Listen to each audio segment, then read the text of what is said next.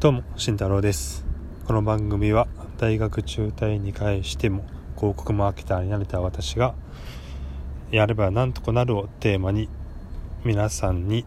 マーケティングの基礎を1日3分でお伝えする番組です。本業で年収を上げたい方も副業で副収入を得たい人も耳からマーケティングを学んでいただきます。はい。今日はですね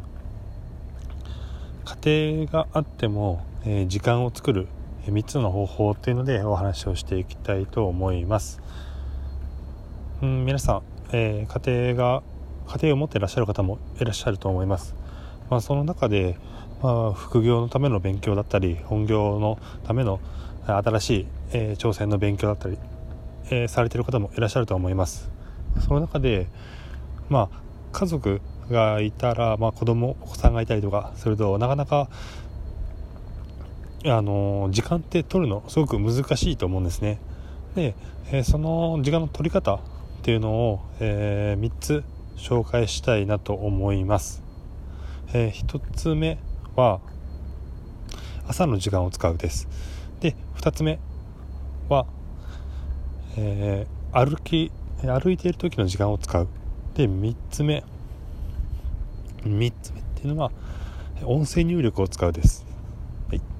では1つずつ言っていきます、えー、1つ目朝の時間を使うですね。やっぱり朝は、えー、まあ、子供も寝ているのでやっぱり一番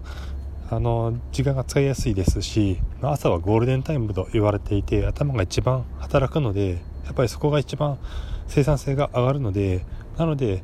まあ、夜勉強とか家事をするぐらいなら朝に家事勉強をもう回した方が、え圧倒的に生産性が早いの、え生産性があるのでいろいろ、え家事も勉強もはかどります、はい、で2つ目、え歩いている時の時間を使う。これはまあ通勤とかしてる時なんですけどもその歩いている時に何をするかっていうのをもう決めてしまって歩く時はこれをするっていうのを決めてしまいます。でえー、私であれば、え、ブログとかを、え、書いたりしてます。でこれ次3つ目につながるんですけども3つ目音声入力を使う。で歩いている時に音声入力でいろいろ執筆をしていくっていう文字を書いていくっていうことができるのでなのでこの3つですね、えー、1つ目朝の時間を使う。2つ目歩いている時間を使う。3つ目音声入力を使う。です。えー、こうこうすることによって、まあ、自分の時間っていうのをしっかり作れていくのかなと思います。はい、では、えー、今日紹介したのは、え、時間を、え作り出す方法というので紹介しました。では、え皆さん新年からも頑張っていきましょう。じゃあね。